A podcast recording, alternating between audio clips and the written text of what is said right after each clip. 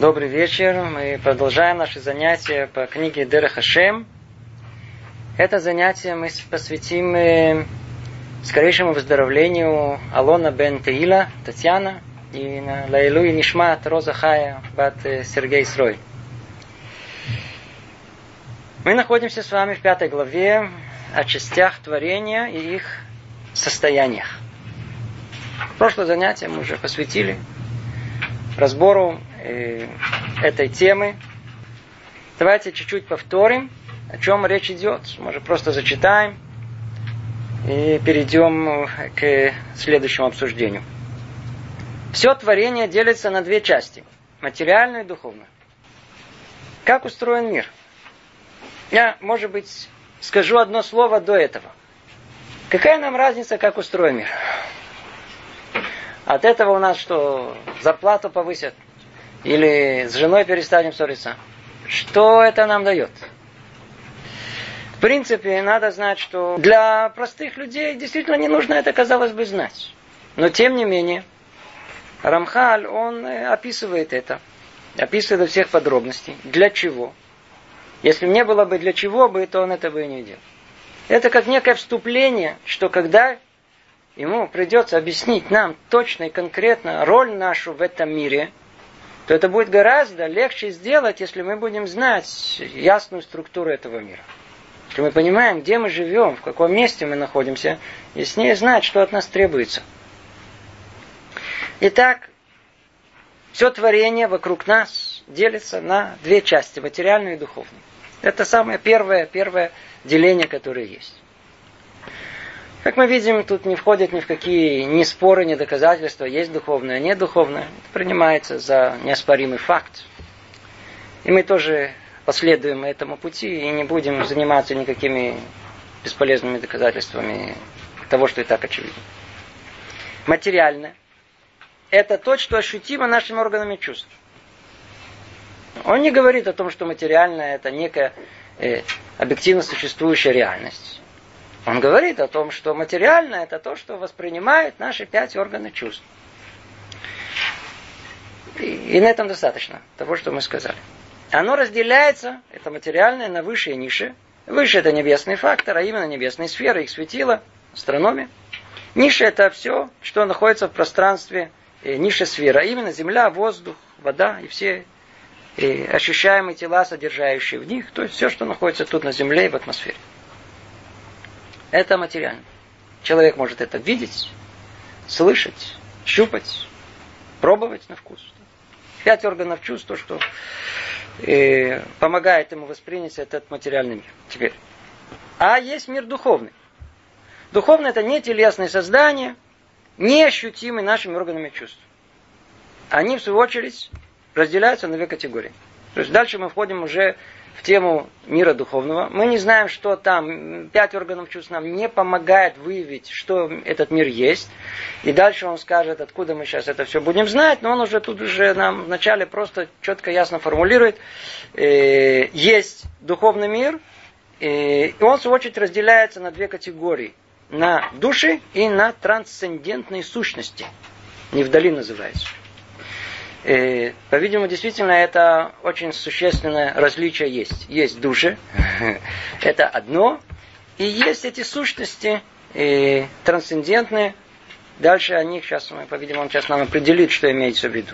Снова, души. Что такое души? Души – вид духовных созданий, которым предопределено войти в тело, ограничиться внутри него, связаться с ним сильной связью, выполнить в нем различные действия в разные моменты времени, это наша душа. Это самая душа, которую мы ощущаем, та, которая говорит, та, которая в конечном итоге воспринимает. Это та, которая э, вошла в тело, ограничилась в нем, связалась с ним, перемешалась с ним, стала единым целым, для того, чтобы выполнять различные действия в разные моменты времени, которые исходят из него и которые Творец нам э, повелевает. Это душа. Душа. Она спрятана, она не видна.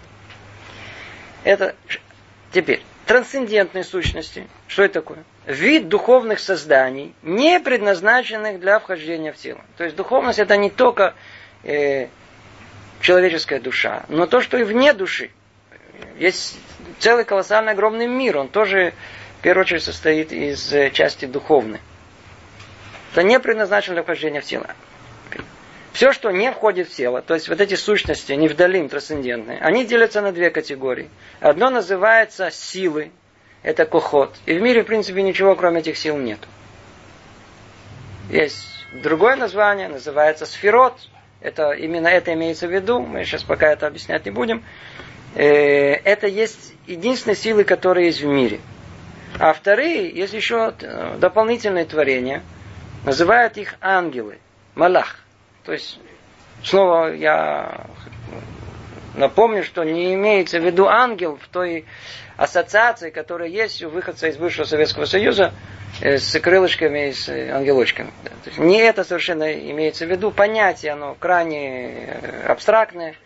Э, единственное, что выражается сущностью под словом Малах. Малах это посланник. Дальше мы чуть подробнее об этом тоже скажем. Есть понятие, называется посланник. То есть есть кухот, есть силы, и есть э, посланники, ангелы. Теперь ангелы тоже подразделяются на различные многочисленные уровни. И у них есть естественные законы, согласно их уровню и ступени. Так что на самом деле мы можем называть их различными видами одного класса, класса ангелов. Стан ангелов. Ну, говорили, наш мир, мир, мир, мир истины, это мир духовный. Там есть, э, говорят наши мудрецы, четыре качества, которые как бы отличаются один от другого, их условно называют четыре мира. Так вот, в каждом из этих миров присущи свои ангелы, свои конкретные посланники, которые выполняют совершенно другие роли. И пока ограничивается Рамхаль общими понятиями, и мы тоже не будем входить в никакие детали. Э, однако, существует один вид созданий, который как бы промежуточен между духовными и материальными. То есть мы сейчас перечислили мир материальный, как бы одна крайность, теперь и мир духовный другая. И оказывается, есть что-то посередине. Кстати говоря, этот принцип посередине всегда и везде существует. Так вот, есть что-то между духовными и материальными – что это? Эти создания не ощутимы нашим органами чувств и не ограничены границами ощущаемой материи, ее законами. И с этой стороны можно условно их, э, э, условно назвать их духовными. Но их сущность отлична от сущности ангелов, хотя они и подобны и в каких-то аспектах ангелам. У этих созданий есть свои частные законы, особые границы, согласно их истинной сущности. Этот род называется родом демонов, то, что называют шедим, Э, и они тоже делятся на отдельные виды и так далее, и так далее, и так далее. Это то, о чем мы говорили с вами в прошлый раз. Естественно, что наибольший интерес вызывает у нас э, реальность этих шедим, что за демоны, или там их по-другому по-русски называют, о чем речь идет. То есть, когда человек это слышит, он говорит, а что это верно?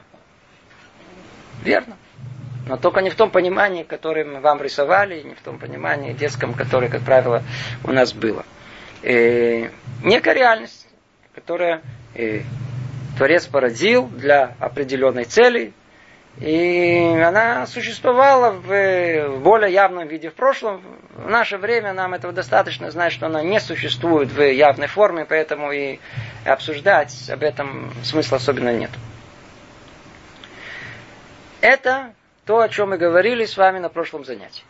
Теперь мы как-то напомнили, и теперь можно пойти чуть дальше. Продолжает Рамхали говорит, и лишь род человеческий отличен и отделен быть сложенным из двух совершенно различных частей творения, высшей души и низменного тела, чего мы не находим э, ни в каком другом создании. Все, что было сказано до этого, только было сказано, чтобы мы могли понять и оценить, э, а что есть человек. Человек сильно отличается от всего, что есть в мире. В мире или есть сущности материальные, как мы сказали, или есть э, совершенно духовные. Есть там что-то перемешано половину на половину шедим. Но человек, он сотворен с двух крайностей, с двух противоположностей. И вот это э, творение, оно одно единственное, которое устроено именно таким образом. Мы знаем, что человек, его мы называем Адам. Адам от слова Адама. Адама это земля, как э, символ самого материального, что есть в этом мире. А с другой стороны, это тот же корень слов Адаме, Адаме Лельон, который может быть подобен Всевышнему абсолютной духовности. в человеке действительно заключены две эти противоположные силы. С одной стороны материальность, а с другой стороны духовность этого мира. Продолжает Рамхали говорит, здесь нужно быть осторожным, чтобы не ошибиться и не подумать, что животные подобны в этом отношении людям. Ибо душа животного – ничто иное, как материальный объект из самых тонких материальностей. Животная душа есть также и у человека в его животном аспекте. О чем тут речь идет? Что э, э, хочет нас Рамхаль предупредить? В чем? Говорит, осторожно мы могли бы подумать, по-видимому, есть кто так думает, что животные в каком-то смысле подобны человеку. Ну, пойдем в зоопарк. Во-первых, можно найти там животных, которые ходят тоже на двух ногах. Есть хвост, правда. Они выглядят довольно-таки вполне, знаете, вполне смахивают выглядит вполне близко, очень близко, очень близко да, да, к человеку. Более того, даже различают в них признаки какого-то разума. Постоянно делается исследование, чтобы их обнаружить, и каждый раз что-то обнаруживают и публикуют. Обезьяны в основном э, характерны в том, что они способны копировать человека. Это качество написано, расписано хорошо в наших книгах. Ков Ахарей Бенадам. То есть он все время как-то пытается копировать человека. Действительно, есть что-то, что на этом уровне он э, подобен человеку. Тут Рамхаль, правда, говорит о всех животных э, в общем, но, по-видимому, когда мы смотрим на человека и смотрим на корову, то мы не попутаем их. Но мы можем, э, и как очевидно многие э, совершенно спокойно говорят о том, что человек спокойно произошел от обезьяны много раз говорили, что кто на этом настаивает, спорить с ним не будет. Пусть, по-видимому, так оно и есть. Но у нас принято как раз все наоборот. О том, что обезьяна произошла от человека. Кстати говоря, когда несколько лет назад расшелся по всему миру э, колоссальное известие, что геном человека оказался подобным геному шимпанзе – и отличие очень маленькое. И то все увидели в этом явное доказательство того, что вот видите, мы же вам сказали. Человек произошел от, от обезьяны. И в то время как э, то же самое результат можно объяснить совершенно по-другому. Действительно, они близкие существа. Но только вопрос, кто кого породил, это уже надо рассмотреть с другой стороны. У нас принято считать, что обезьяна произошла от человека, и мы знаем, это произошло во время э, Мигдаль-Бавель, когда э, Вавилонской башне, когда человечество оно хотело установить торжество своего человеческого «я», человек это звучит гордо, хотели восстать против Творца, и как следствие Творец их рассеял по всему миру, как сказано, часть из них превратил в обезьян. И, так что ну, для нас совершенно неудивительно, что геном обезьяны, он близок к геному э, человека. Но и по сути, по сути, именно тут нас предупреждает э, Рамхаль и говорит, смотрите, не, вы можете действительно подумать, что в принципе есть некое подобие. На самом деле никакого подобия нет. Никакого подобия нет. И мы видим о том, что э, есть нечто в человеке, что принципиально отсутствует во всех, э, у всех э, животных. Чем человек отличается от животных? Первое – это членораздельная речь. Второе – это абстрактное мышление. И интересно о том, что когда хотят подчеркнуть отличие человека, у нас именно подчеркивается речь. Рох мамила. Человек говорящий. Не homo sapiens, а, а человек говорящий. Потому что человек говорящий включает в себе и думающий, рассуждающий, человек разумный. То есть а Homo sapiens уже в одном том, что он способен говорить, по-видимому, уже включает и это. И за этим стоит смысл гораздо-гораздо более глубокий, если у нас получится, мы еще и э, постараемся чуть сказать о нем, что значит э, говорящий, что за секрет скрыт за речью человека. Так или иначе, говорит нам Рамха, осторожно, э, человек сильно отличается, принципиально отличается от животного. Но с другой стороны, на почве чего было сказано, что будьте осторожны. Что человек очень похож на животного.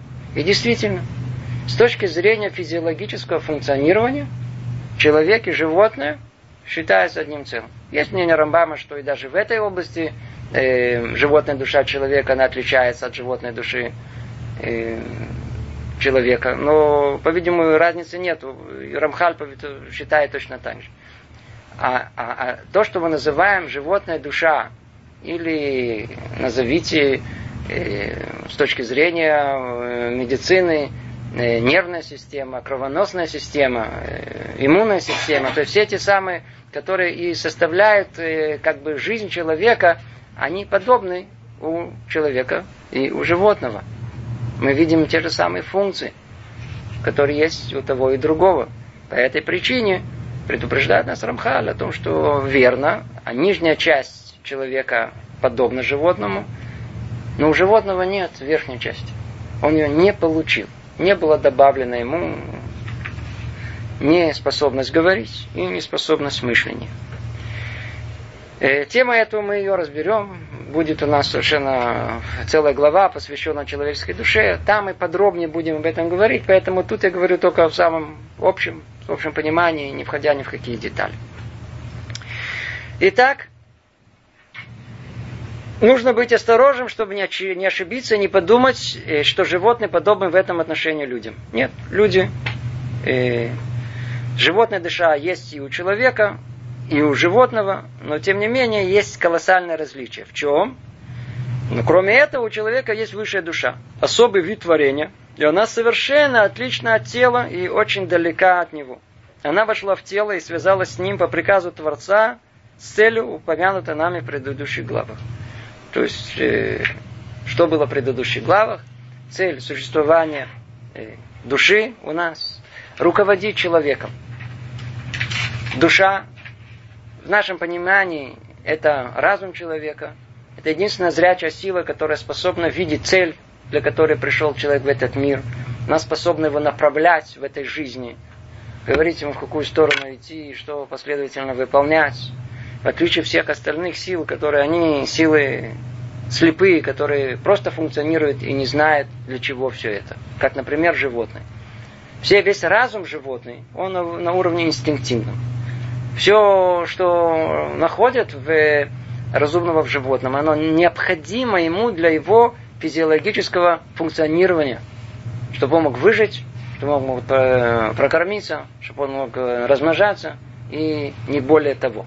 И не более того. В отличие от этого, есть у человека высокая душа, которая вошла в тело именно только по приказу Творца, и там делать нечего – она туда не сильно хотела входить, но вынудили, заставил Творец войти ее для того, чтобы она, наоборот, она смогла э, более низкие части человека возвысить, исправить, э, очистить. Много слов можно сказать по этому поводу. Разум, он в нас для того, чтобы вести нас, а не для того, чтобы мы пользовались разумом как э, некую компьютер, который выдает нам оправдание на наши желания. Разум должен вести человека во всем, поэтому он им э, во всех областях жизни. Это очень коротко. Пункт номер два. Материальные творения знакомы нам, и их природные законы общеизвестны. Физика, химия, биология. Но духовные невозможно нам обрисовать хорошо, так как они вне нашего воображения. И мы будем говорить о духовных объектах и феноменах только согласно находящейся в наших руках традиции. Вопрос тут он очень-очень принципиально интересный. Я, может, в двух словах тут остановлюсь. Мир материальный поддается исследованию. Любой человек рациональный, не всяком сомнении, он будет э, привержен э, знанием, которое мы получаем от э, науки. Почему? Наука занимается объективным исследованием этого мира. Она проверяет, она исследует, она строит теории. она эти теории может, могут, может проверить, эти теории предсказывают определенные результаты. Все это проверяемо, это открыто всем людям. Мы можем все это... А знания эти, они, это что-то, что, за что мы можем держаться. Почему? Они некие, некая объективная реальность, которая вдруг проясняется в этом мире. Поэтому он и говорит, материальные творения знакомы нам, их можно исследовать, и природные законы вообще известны. И это то, к чему мы можем э, относиться с уважением, по крайней мере, к части из них. Но мы знаем, что мир основной. Мир, э, он духовный. Он духовный. Теперь, как только мы говорим о мире духовном, он, тут появляется у нас проблема. У нас нет никаких э, орудий исследования духовного мира, прямых. Наука построена на возможности э, исследования мира материального по, единственной, по одной причине, потому что он поддается исследованию. Все в этом мире материальном делится на характеристики количественные. Все можно померить, измерить. Как только мы что-то измеряем, мы получаем возможность объективной оценки того, что есть. В отличие от этого, мир духовный – это мир качественный, не количественный. Нет никаких приборов, которые могут э, измерить количество любви к ребенку, количество ненависти к... и так далее. Это не в вампирах, ни, ни в чем не. Ничего не подается никаким э, ни чувства не измерить, ни разум не измерить. Ни, ни, нет ничего, что... Как мир это духовно устроен. Тогда что происходит? В принципе, когда мы говорим о том, что есть духовный мир, мы открываем ящик Пандоры, мы открываем а что там? А туда сейчас все прибегут. Как только мы говорим, есть духовный мир, а, нормально, значит, я только что там понимаю. И, и можно проверить, нет. Сейчас любой человек придет и скажет, я разбираюсь в духовном мире. Один маг, другой колдун, четвертый с, с такой религией, пятый просто, так сказать, э, у него свои идеи имеет экстрасенс, он разбирает, что, как мир устроен и так далее. Поезжайте на восток, на запад, куда вы хотите. Смотрите, куда вы не едете. Все говорят о духовных мирах. Откуда мы знаем, что это верно? Можно проверить что-то. В принципе, такой же вопрос мы обязаны спросить их Тори. Вы говорите о том, что вот смотрите, вы, вы, вы, вот духовный мир. Что духовный мир? Кто, кто проверял? Кто, кто залез туда, все измерил. Потом спустился и сказал это так. Вовсе нет. Откуда же у нас уверенность? И вообще, почему мы такие критичны к другим, а так, так не, не объективно относимся к, к своей Торе? Я вам скажу почему. Причина, она очень проста. Придет человек и скажет, смотрите, я знаю, как устроен мир, и духовно имеется в виду. Я, я, я имею ответы, там, как э, произошла жизнь, или там еще какие-то. Мы пошлем его, что называется, отдохнуть. Не будем слушать его. Почему? Потому что несерьезный человек. А кто серьезный? Я вам скажу, кто серьезный. Говорить о том, что мы не знаем, можно. То, что можно, не можно измерить, можно. Без всяком сомнении. Кстати говоря, в науке так оно и происходит. Они зачастую говорят о реальности, которые нет никаких э, измерений. Они не обнаружены. И тем не менее говорят о них. Почему? Потому что по косвенным данным видно, что если не предположить, что это существует, то непонятно, как объяснить это явление. И тогда действительно предполагают, что это, по-видимому, так должно быть. Хотя это не обнаружено пока еще. Или не, вообще не будет обнаружено, непонятно. Так и тут. Есть мир духовный. Не всяком сомнении, мы по косвенным данным, есть тысячи косвенных данных вокруг, которые свидетельствуют о том, что есть духовный мир. Но как он устроен? Если придет некто и скажет, э, и опишет этот мир, и опишет его, в, э, по крайней мере, с тремя, с трех точек. Опишет его с трех точек. Первое. О том, что этот мир э, опишет в его полноте. Не опишет одну какую-то функцию, не одно какое-то явление объяснить. Нет. А он, как только взялся на себя говорить, как устроен мир, если мы говорим, что он напрямую связан с миром материальным, значит, он должен описать все явления, которые есть в этом мире, включая мир э, материальный. Все. Включая э, развитие этого мира, включая его историю и так далее. То есть он должен описать все движущие силы, которые есть в этом мире. Если он не опишет, не с кем говорить, не, не следует с ним говорить. Несерьезно. Но это еще не все. Следующее, все, что он скажет, должно быть внутренне непротиворечиво. Так как речь идет о описании всего мира, всей его вселенной. Это колоссальное описание. И, в всяком сомнении, должно быть э, постоянное согласование между всеми частями, чтобы все это было э, и существовало в одном единстве. И естественно, что не должно быть противоречия ни с чем, что есть в мире, который можно измерить с миром материальным. С законами мира материального. И третье, только тот, кто придет и скажет, что вот подобная система, она может и предсказывать историческое развитие. Что будет, как будет. О, вот только к такой системе мы отнесемся серьезно. Почему? Потому что она замкнута. Она объясняет вся и все. И когда есть претензия на это, то, по крайней мере, мы, как люди рациональные, мы, по крайней мере, отнесемся к этому серьезно. И будем это проверять. Не надо доверять, не надо верить. Хотя вера у нас это вещь очень-очень э, ценимая. Но для определенного рода, рода людей лучше все проверить. Вот это есть. Э, э, нужна, должна быть проверка. Так вот, иудаизм относится именно к той категории, которая утверждает о том, что у них есть знание о всем мире, обо всем, то есть о всех духовных корнях этого мира, который описывает все явления этого мира, без исключения. И знания эти не противоречивы, и они не противоречат ничему, что есть в этом мире, а заодно они способны, как мы знаем из э, наших пророков, предвидеть ясно и четко, что должно произойти в этом мире. Это система полная, замкнутая, которая описывает духовный мир. И по этой причине мы и относимся к нашим знаниям э, с таким доверием. Естественно, после того, как мы долго и упорно это проверяли. А что такое долго и упорно проверяли? Это называется учеба. Надо идти учиться, как любое знание, надо идти и знать, хотя бы знать, о чем речь идет. Долго, упорно учить. Оно состоит из огромного количества составляющих, эти знания. Поэтому, когда говорят о духовном, то мы можем доверять только нашим еврейским авторитетным источникам. Если что-то не из этих источников, и это речь идет о духовном, мы не примем никогда. Как сказано у нас, хохма богоем тамин, мудрость э, у народов мира. Надо верить в этом материальном мире. Все, чего они добились, мы примем это в расчет. Но как только будут они говорить о духовном, не надо верить. Откуда им это знать? Почему? Это их не выдумки, предположения, как тут сказано.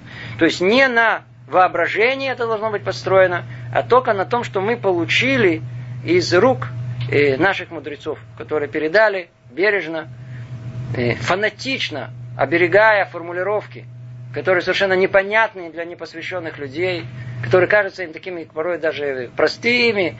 Есть такие, знаете, сейчас люди же развитые, говорят, что по-детски вот говорят так и сяк, прочитайте, что написано в Торе, сейчас космология, там астрофизика, а то смотрите, что написано по-детски. Не понимая, что э, находится, что спрятано за каждым словом в Торе, что спрятано за каждым словом – когда мудрецы, огромное обсуждение в течение многих-многих э, месяцев, а то и лет, они прятались за двумя-тремя предложениями. Ну, я думаю, достаточно на эту тему. Э, о духовности, как говорит там Рамхаль, мы будем говорить не из воображения, а только из того, что находится в наших руках и передала нам традиция. Откуда это исходит традиция? Традиция это может исходить, как мы сказали, только от самого Творца, и не, никакой разум человека не способен охватить эту реальность. Эту традицию, эти знания передал Творец Мошера Бейну на горе Синай. И это как часть устной Торы, это передается до наших дней. На определенных этапах это было записано. Было записано Рабишем Бар в книге Зор и так далее. Это было развито на определенных этапах в более широкой форме, Аризалем и более поздними мудрецами. Итак, что там написано? Один из великих принципов, которыми мы обладаем, гласит, что всему, что есть в нижних мирах, соответствует наверху трансцендентной силы. Всякий объект и процесс в нижнем мире развивается из этих сил и выходит из них в порядке цепной передачи, установленным высшей мудростью. Таким образом, эти силы есть корни нижних объектов, которые, в свою очередь, являются ветвями и порождением этих сил, и они связаны друг с другом, как звенья в цепи. Я надеюсь, ничего не понято. Теперь мы знаем о том, что Рамхаль своей невероятной э, э, гениальностью, с которой мы знакомились в книге Мсилат и Шарим, которая ну, внешне выглядит как, как книга по Мусару, на самом деле она полностью построена на внутренней части Торы на Кабале. Тут он в одном предложении, в нескольких предложениях говорит то, что написано в целых фолиантах. Все, что связано с описанием в книге Эцхаим Аризеля, то, что написано в основных частях э, Зора, написано тут в, в общем, в нескольких словах. Знаете же, о том, что мир духовный и мир материальный это не две совершенно разные сущности, которые совершенно не связаны друг с другом. А есть в духовном, материальном, есть некое единство. Естественно, что есть аспекты полного различия. Но, в принципе, нет ничего в мире материальном, что не соответствовало этому духовный корень. Более того, принципиально не может существовать ничего в этом мире, в материальном, э, нечто само по себе, без того, чтобы не существовало то самое духовное начало, которое дает жизнь, дает энергию этому материальному объекту. Ничего, ничего. Как выражено у нас в Мидраше, в, в Талмуде сказано о том, что НСВС нету травинки, над которой не стоит Малах, Малах, посланник, и говорит ему, и говорит ему расти. Обратите внимание, снова сказано, он говорит ему, расти, расти. И он растет. То есть мы видим, что в растительном мире, например, я говорю про человека, есть удивительная сила, какая-то сила, которая заставляет растение расти. Что это за сила? Говорят ученые, смотрите, жизнь с чего начинается? С возможности того, что на уровне молекулярном молекулы захотели размножаться. Я это никогда не понимал. А почему молекулы хотят размножаться? Что такое жизнь? Белок.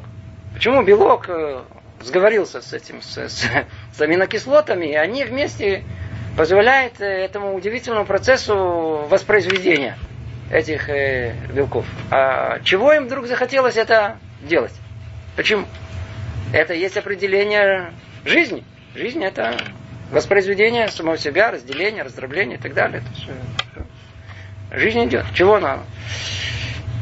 Ну, по-видимому, ответ на это сколько они будут искать, никогда не найдут. Почему? Ответ находится вне, вне самих этих, этих молекул. Есть сила, которая духовная сила, которая заставляет их э, э, э, размножаться. Это не просто так о том, что они вдруг захотели размножаться и начали. Это не, не, не происходит. Есть духовная сила, которая обязывает и заставляет их э, размножаться. То есть, что он хочет нам сказать? О том, что в этом мире, в этом мире ничего не существует само по себе. И эти знания, они принципиальны для понимания всего дальнейшего. Давайте в нескольких словах, может быть, я это расширю, чтобы это было ясно и понятно. Когда я говорю расширю, я, в принципе, нужно наоборот. нужно это не расширяться, а говорить очень коротко о том, что нужно говорить очень-очень пространно. Э, в двух словах, в двух словах. Мы знаем о том, что все творение мира, мы говорили, исходит из э, простого желания Творца сотворить этот мир. Простое желание Творца мы называем Эйнсов. Бесконечность. Бесконечность Эйнсов имеется в виду не с точки зрения пространства, которое вы можете себе представить, а с точки зрения бесконечности возможностей Творца сотворить этот мир. Нет ограничений в того, что Творец способен. Ну, подобное состояние, оно не способствует тому, чтобы что-то было сотворено. Творение начинается с того момента, когда проявляется воля Творца в том, чтобы ограничить себя, чтобы дать возможность существования творению. Только с этого момента мы можем говорить о том, что есть Творец. То есть о самом творе, Творце, о сути его само по себе вне творения, у человека нет ни малейшего представления вообще, даже принципиального. Мы можем говорить только с момента, когда эта воля проявляется. Какая воля? Воля, которая ограничивает самого себя. Так как Творец сотворил этот мир и человека в нем по образу и подобию, то он позволил человеку понимать мир высокий, духовный, по согласно миру нашему. Единственное, что эту вещь, которую не дано нам самим понимать, а только мудрецам. Почему мудрецам? Потому что они знают, в чем этот мир подобен тому миру, а в чем не подобен. Что можно уподоблять, а что можно не уподоблять. Так вот, я скажу простое-простое сравнение, которое можно просто понять, о чем речь идет. Что за секрет тут кроется? Есть ученик и есть учитель, Ра. Теперь э, у равина, у учителя, э, взрослый человек, у него, он хочет передать знания э, своему ученику. Естественно, что он может его окутать моментально всеми знаниями, которые только у него есть. Скажите, что-то воспримет ученик? Ничего. Вообще ничего. Что приходится делать? Приходится учителю, и, кстати говоря, в скобках замечу, чем больше это у него получается, тем больше он учитель, уменьшить свои знания – то есть их прижать, сделать их э, как бы, принизить их на уровень знания ребенка. Адаптировать их полностью к разуму ребенка, который способен это воспринять. Вместо того, чтобы говорить понятиями абстрактными, пользоваться чем-то, какой-то высокой терминологией, он начинает говорить какие-то простых примеров, образные примеры, на уровне там, э, игры и так далее, для того, чтобы это стало доступно для ребенка.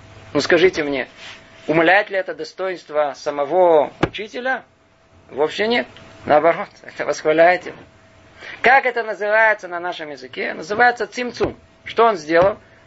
Учитель ограничил свои безграничные возможности обучить своего ученика, а дал ему только то, что ему необходимо.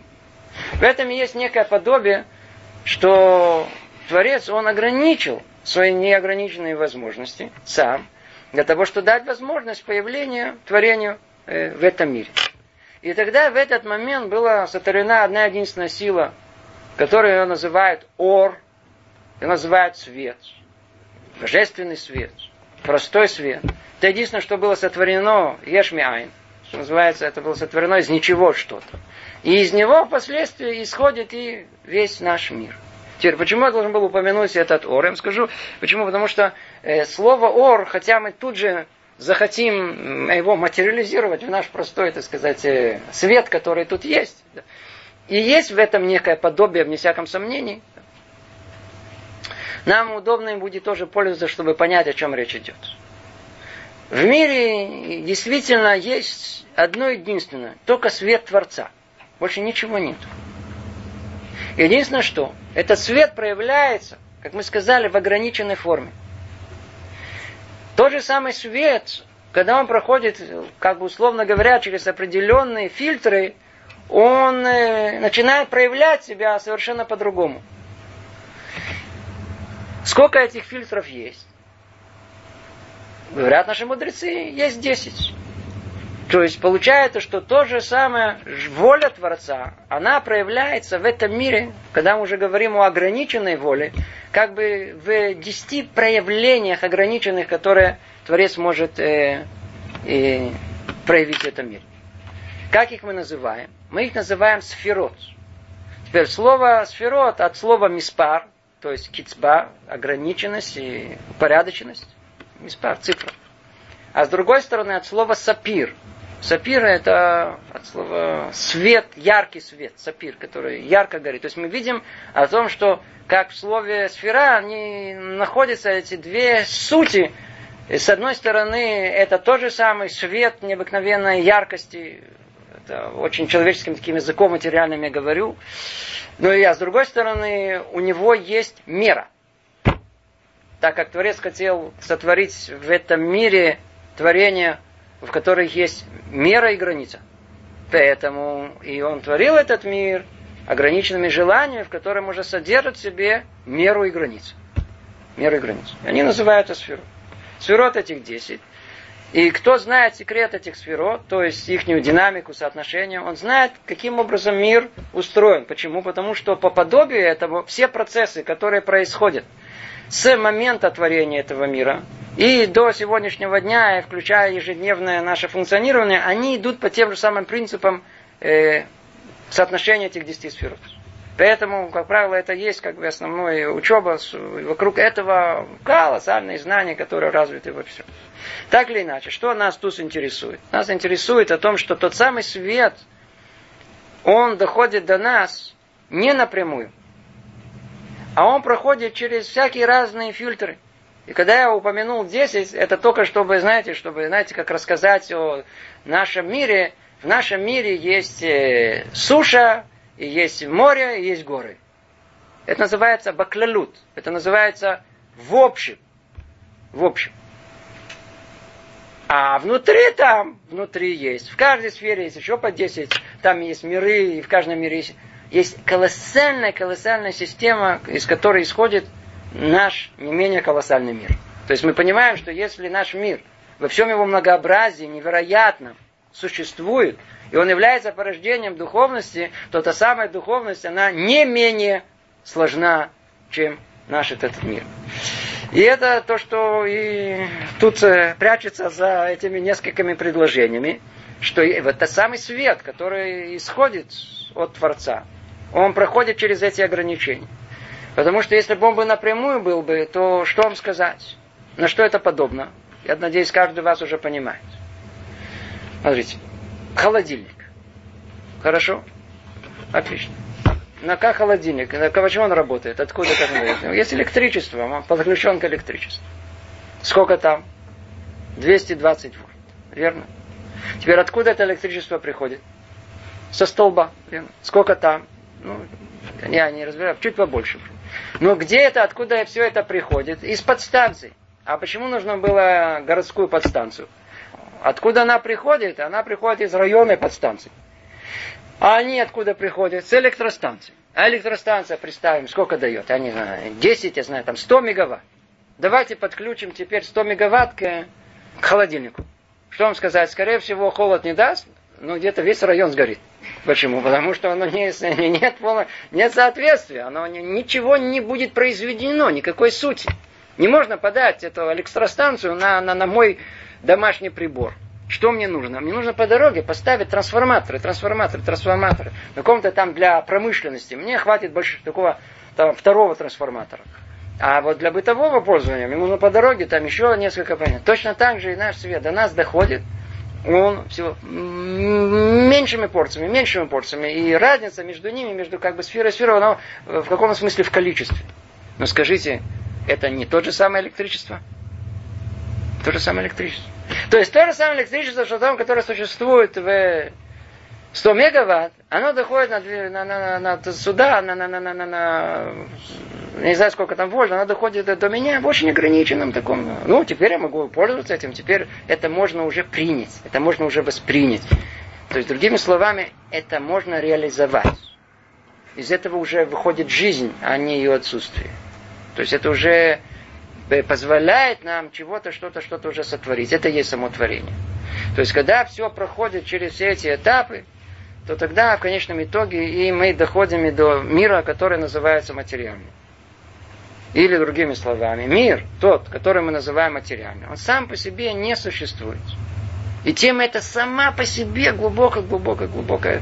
Может быть, у нас получится дать занятие не тут, а в другом месте, только на эту тему, чтобы понять, как устроен мир. Шла я. Фотоморган. В мире существует только одно единственное, так говорят мудрецы. Дибураши, Барух Шамар Ваяула. Так сказано. Что переведем? Сказал Творец, и был сотворен мир. Ну, видим интересное сравнение. Снова о том, что не приписывают э, Творцу мысль или что, а интересную вещь. Оказывается, от само творение связано с чем? С разговором. Разговор одной из самых удивительных вещей, которые есть. Это есть это некая реализация мысли, выхода э, идей в какую-то более конкретную форму, это последствием разговора. Как оно у нас есть у человека, у Творца это в своей непосредственной форме. В мире есть только свет. Его называют иногда, когда оно делится на 10 категорий, дебур. И это, в принципе, то, что было сотворено. Откройся Рамбан на Парашат Бариши. И он говорит о том, что шесть дней творения, которые были, каждый из этих дней, это, это было не что было сотворено в эти дни, а были сотворены эти дни. Первый день это был Хесед, второй день был Гвура и так далее, и так далее, и так далее. Так э, мир был сотворен посредством э, этих ограничений и этих сил.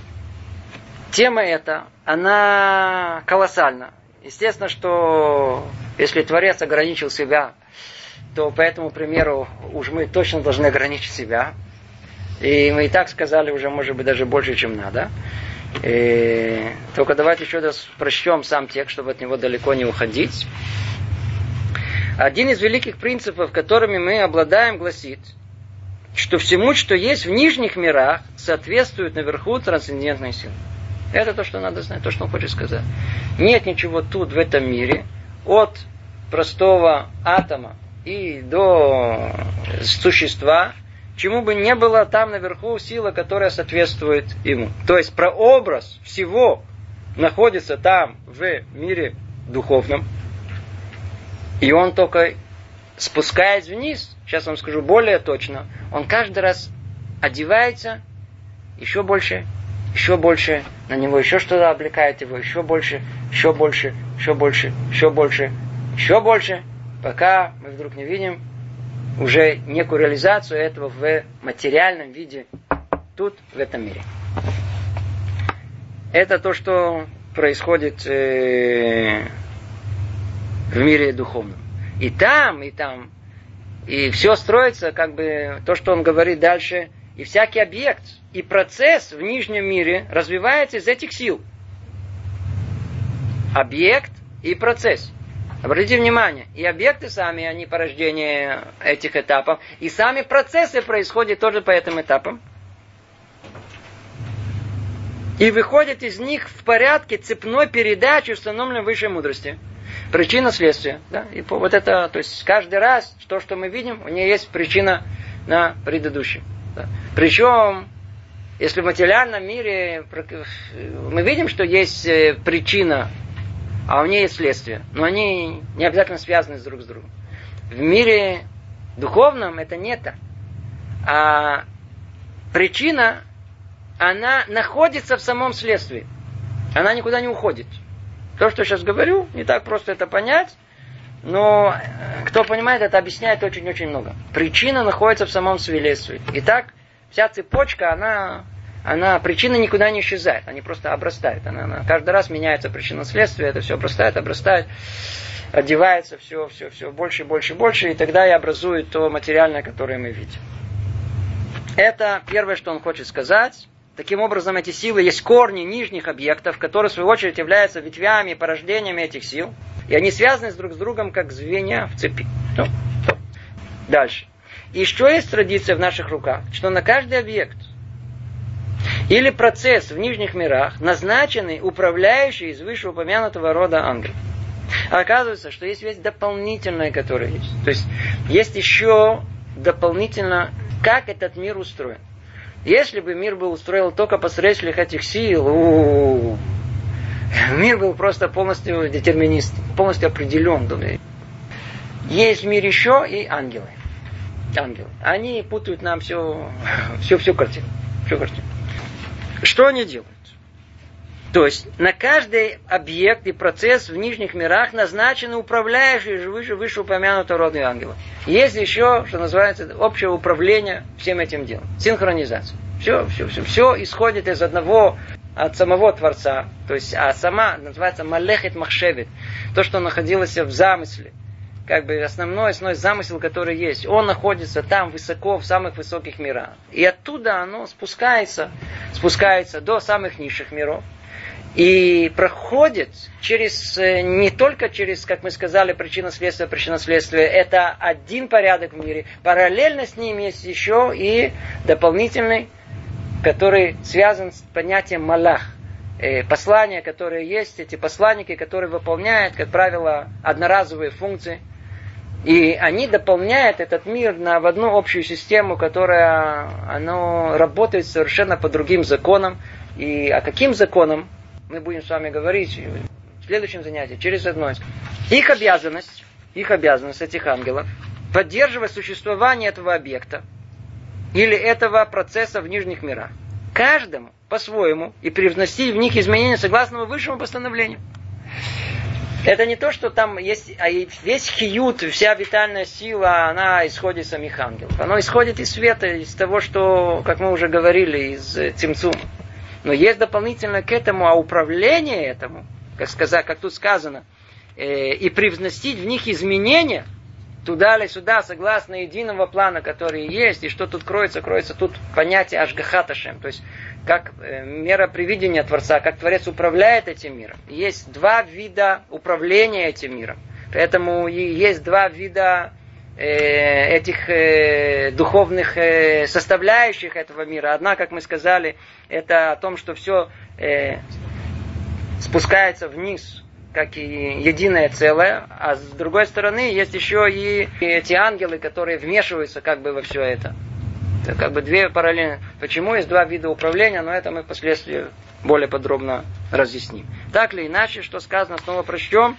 Эм, есть ангелы, их обязанность поддержать существование этого объекта или этого процесса в нижних мирах. Каждого по-своему. Вот тут и, тут и их основная функция – каждому по-своему и привносить в них изменения согласно высшему постановлению.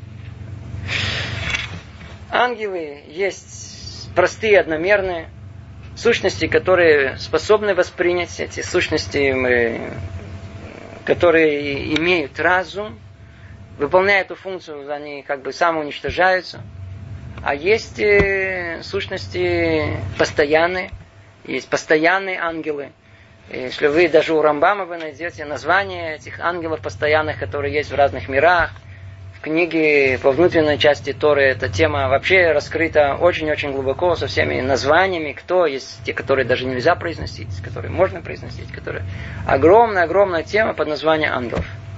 Кроме того, надо знать, еще есть вид ангелов, это э, ангелы, которые мы порождаем, мы порождаем как хороших ангелов, так и плохих ангелов и так далее и тому подобное. В двух словах это мы с вами закончили второй параграф. Третий параграф. Основа сущности мира и его истинное состояние в этих высших силах. То есть сейчас он говорит нам, подводит итог. И очень-очень-очень э, то, что все, что мы скажем, это как преддверие к четвертому пункту. Ну, что успеем сегодня сказать, скажем. Основа сущности мира, то есть основа, основа, основа, не в этом материальном мире, нет. А где она? В мире духовном. Основа сущности мира, его истинное состояние, где в этих высших силах. Все, что существует в нижнем физическом мире, есть порождение этих сил. Само по себе тут ничего не существует. Ничего, ничего. Ни физические законы, ни материя сама по себе, ни мир растительный, животный, человек не существует. Все порождение этих сил. Это верно как относительно того, что было в материальных объектах изначально, так и относительно изменений, происходящих с ним в течение времени. Тут намек на то, что Творец не только сотворил этот мир, он продолжает его творить каждую секунду. В этом есть колоссальное различие между творением Творца и творением человека. И человек творит художник. Перед ним холст пустой, он теперь может сотворить что угодно. Бесконечное множество картин. Но как только он берет кисть и начинает рисовать, тут же он все свои возможности ограничивает, и выходит он в одной картине. И рисует что-то гениальное. То же самое э, музе- композитор в любой его творческой области. Но обратите внимание, как только художник закончил рисовать свою картину, он и картина, эти две, это два разные сущности. Они не связаны с друг с другом. Картина может теперь существовать, и даже после того, когда этот э, художник уже не живет в этом мире. В отличие от этого, в отличие от этого. А Творец, сотворив этот мир, как мы сказали, это сам Творец. Он не может сотворить, его оставить, как думал Аристотель. Что Творец сотворил мир, его оставил, не мешается вообще, он не Творец там, а мы тут, вообще мы никак не связаны друг с другом. Нет такой возможности. Это как, э, смотрите, это холодильник. Он подключен к электричеству. Теперь что произойдет? Как только там э, остановят, забастовка будет на, там у нас в Хедере на электростанции. Смотрим, холодильник не работает. Ну, секундочку, но холодильник же работал. Почему же не может продолжить жить после того, как его первый раз включили?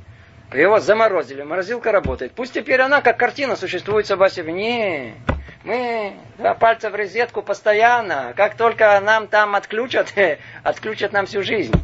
Так и тут. Творец, он этот мир творит постоянно, ежесекундно, каждую долю времени. И как, не дай Бог, это прекратится, в наш мир превратится в ничто. Вообще, ничто. Как будто его и нет. Как будто его нет. Это тут намек, намекнуто. Тут это верно, как мы сказали, относительно того, что было в материальных объектах изначально, так и относительно изменений, происходящих с течением времени. То есть все, что происходит в них, все, все, все имеет корни в духовных мирах. К сожалению, мы не успели закончить третий параграф тут. Остановимся, завершим это. Всего наилучшего. Привет из Иерусалима.